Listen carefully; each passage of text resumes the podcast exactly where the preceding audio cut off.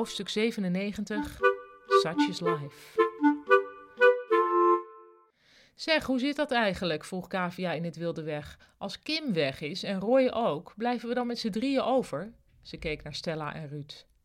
Dat ligt er even aan wat het moederconcern beslist, zei Stella. Oh, zei Kavia.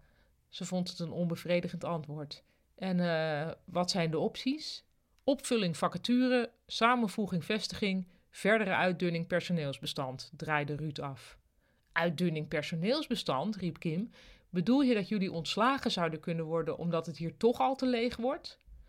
Alles kan, zei Ruud, maar deze jongen is weg voordat het zover komt, want zoiets staat natuurlijk niet echt lekker op je cv. De telefoon ging. Stella nam meteen op. Ja, spreekt u mee? klonk het. Nee. Nee. Ja, dan kan ik wel. Ik noteer uw nummer. Het was even stil. Oké, goedemiddag. Ze legde neer. Er vonden wel vaker telefoontjes plaats waarvan Kavia niet begreep waar ze over gingen, maar dit voelde raar. Kim was voor. Wie was dat? Het is niet beleefd om dat te vragen, zei Stella. Als iemand niet wil zeggen wie er heeft gebeld, is hij meestal aan het solliciteren, zei Ruud. Iedereen keek naar Stella.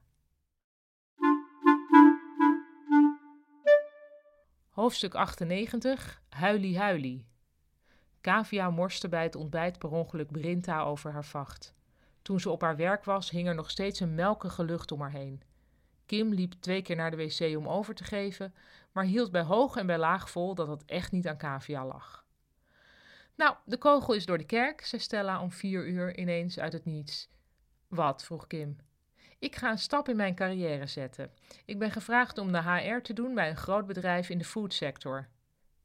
Het klonk alsof ze bang was om per ongeluk sluikreclame te maken. Mag je niet zeggen welk bedrijf? vroeg Kavia.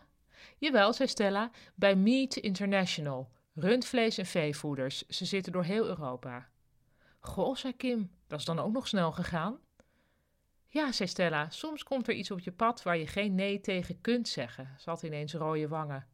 Wie weet sla je daar wel een leuke slager aan de haak, riep Ruud. Het was even stil. Nou, hartverwarmend dat jullie er allemaal zo van schrikken dat ik wegga, zei Stella.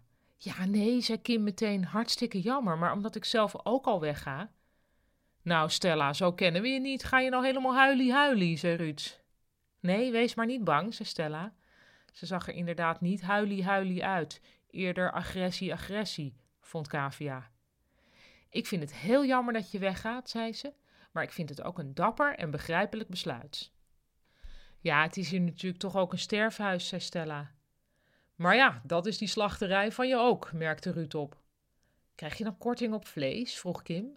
Ja, tien procent, zei Stella. Het was weer stil. Langzaam drong de realiteit tot Kavia door. Roy weg, Kim weg, Stella weg. Maar blijven wij hier dan met z'n tweeën over? vroeg ze aan Ruud. Kijk maar niet zo angstig, zei Ruud. Het kan heel inspirerend zijn om iedere dag, de hele dag, met mij in een afgesloten ruimte te zitten.